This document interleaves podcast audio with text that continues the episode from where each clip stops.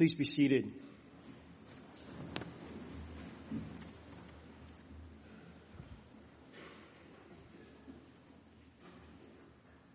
So we all have these, right?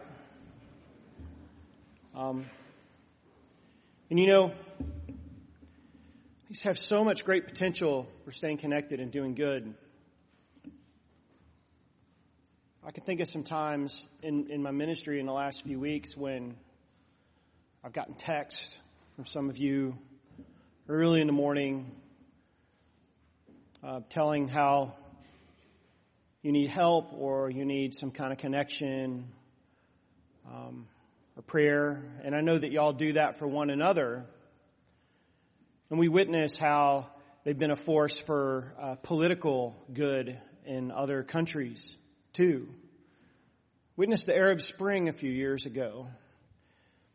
But we also have uh, kind of a interesting cultural thing now. Um, because, you know, um, more times than not, I have a ready built way to waste away a couple of hours of my day. And since this is Lent, I'll be the first to repent of this. And this is going to make me sound old, dear teenage and 20 somethings friends, but every time, you ever notice how when you, every time you go out to a restaurant now, there'll be tables full of usually young people, but sometimes folks our age. And they're all sitting there together in these often very expensive restaurants looking at their phones. Are they texting each other? And you know, I wonder sometimes, you know, if the ancient civilization someday studies us, they'll see artifacts of us, pictures of us carrying these things, and and they'll puzzle at the little rectangular plastic and glass gods we carried around in our pockets.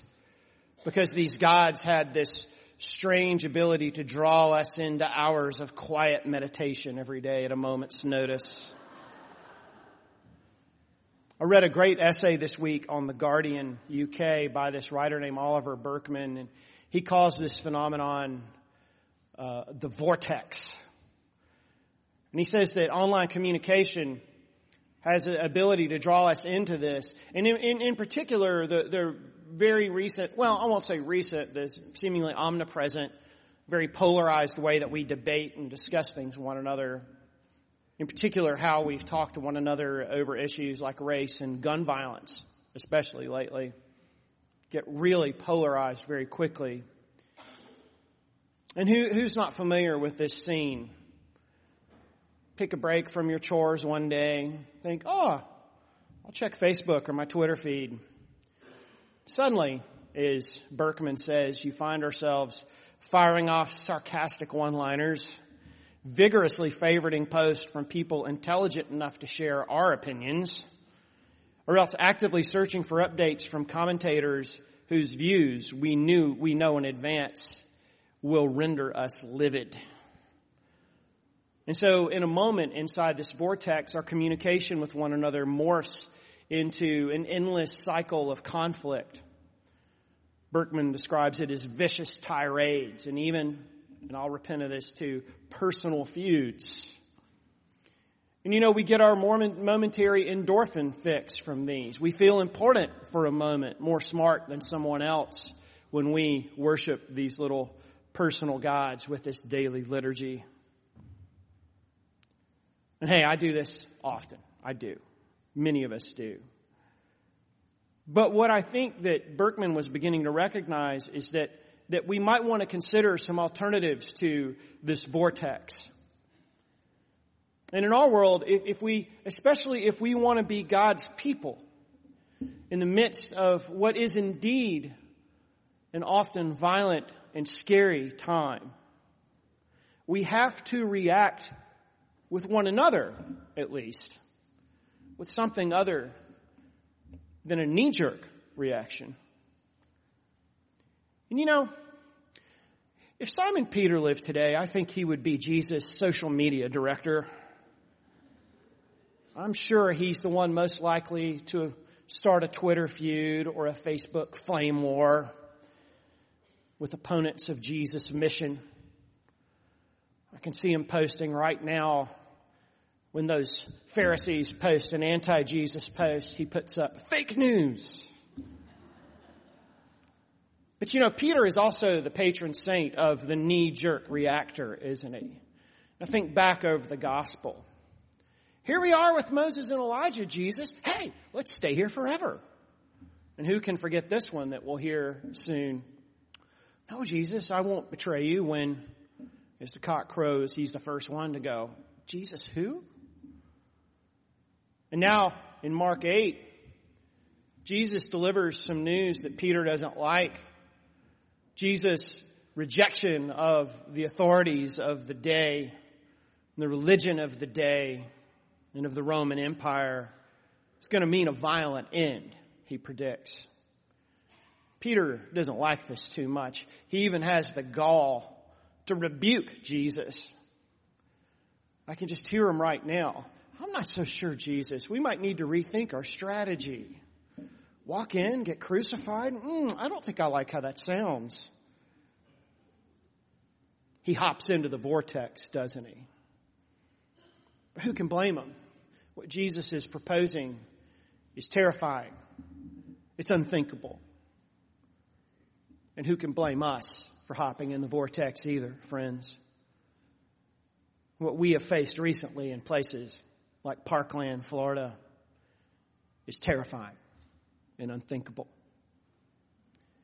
Yet Jesus points us towards an alternative to this vortex. Jesus gives us a way out of being knee-jerk apostles. Rather than just feeding the argument with Peter today, rather than giving Peter an alternative strategy or outlining the three ways he's wrong or looking up Peter's suggestion on Snopes.com, Jesus gives him a different way. He reminds him what Jesus' power looks like and how different Jesus' kind of power looks when it's wielded in this world. Jesus' way of walking and being in this world, of walking and being together, looks like much more than the kind of conflict that surrounds us. It is a different kind of power, he says. It's a kind of power that wins the argument by losing it. It's a kind of power that suffers rejection instead of lashing out in revenge. It's a kind of power that takes up the cross instead of putting people on it and instead of running away from it. And as the church then, we get to do the hard work of figuring out how to wield that kind of power in the world that we live in. We get to figure out how to climb out of the vortex with that power. There's a young priest from Atlanta named Marcus Halley. He's and really strange, this morning at the 8 a.m., there was a deacon from the Diocese of Minnesota where he works who knows him, and I quoted him in a sermon. But he has a wonderful blog called The Word Made Fresh, and I'd commend it to you. He's a really smart thinking uh, young man, young priest. He calls it a, a powerless power that the world does not understand. And you know, Peter doesn't understand it for sure, and we certainly don't understand it a lot of time. And you know, this powerless power runs counter to everything that we know. Powerless power is not about who is right, it is about who is more loving. Father Marcus describes what this power might look like in action. He says, he says, with this power, we can strive for greater and wider expressions of love rather than retreating behind increasingly high and armored walls of fear and violence. The kinds of conversations that we ought to be having, he says, are the, are the ones that are, in the ones that are even defensible in scripture, he says, are the kinds of conversation in which we all put our heads together around deciding that pouring more and more money into weapons and security in the machines of violence isn't actually making us any safer because it isn't. Because safety and security only happen, and we all know this, when human beings have what they need to flourish. That is food and shelter and nurture and community. Kind of sounds like the church, doesn't it? So what can that power look like for all of us? Well, for one, it can look like looking beyond our opinions and listening deeply to one another. It can look like uh, looking behind the polarization and seeing that that very real fear that we all share for safety and for well-being and for freedom from terror and danger. All of us, every one of us are anxious. Perhaps a Lenten practice we can practice is to work on shedding our addiction to this anxiety and fear. This addiction that we bask in within the vortex. And at least in how we treat one another, we, we can move to a different way of being together as the church. We can focus first on these basics for one another and for those in our greater community. The basics like food and shelter and nurture and community. Notice, friends, the strange table that sits behind us today, this altar. And this place that sits before you that you stare at for an hour plus every week is, is a immovable paradigm for us in the church. It's a pattern. And it can help us on our way.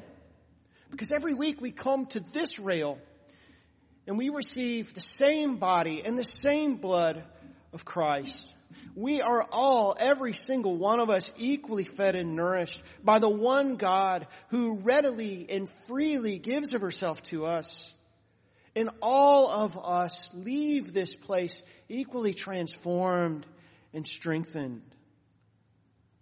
We can then apply this powerless power that we get each week from this holy Eucharist to our lives together. And you know, maybe once we practice it with one another enough, we get really good at it within these walls. Once we receive this power here and practice it with one another, then we can take it out to that polarized and vortex riddled world that we live in. One huge opportunity that we face to practice this lies before, before us in the coming conversations that we're going to have about the direction and, and the future and the vision of this church. Within that, friends, we've all got passions. We've all got very strong opinions. Yes. But we can practice with those things this kind of generous, holy, deep listening with one another. We can practice the opposite of what Peter does today. Have our opinions, yes. But withhold our unloving judgment. Have our opinions, yes. But be curious about one another's anxieties and passions. Have our opinions, yes. But hear our differing stories and find our common narratives within them. And unfortunately, we live in a broken world, so we're going to have other occasions when we as the church are going to have to practice this with one another and with the world. So like Jesus tells Simon Peter today, let's put behind us the schemes and plans that come out of our anxieties. Let's move towards one another in love always seeing, even in those who disagree with us or dislike us or even hate us, a child of God. If we can do that here, my friends, as we already do so well and in so many ways, and keep doing it more and more and more and get really, really good at it, then there's no telling the kinds of evangelists that we will be to this broken world. In this world of vortexes and polarization and fear, we must begin to be the difference, that difference for one another and for this often broken and beautiful world. Fear and death have no chance to win when we exert the powerless power of Jesus the Christ. And when we unashamedly live our call to share an audacious and fearless love with one another and with God's people.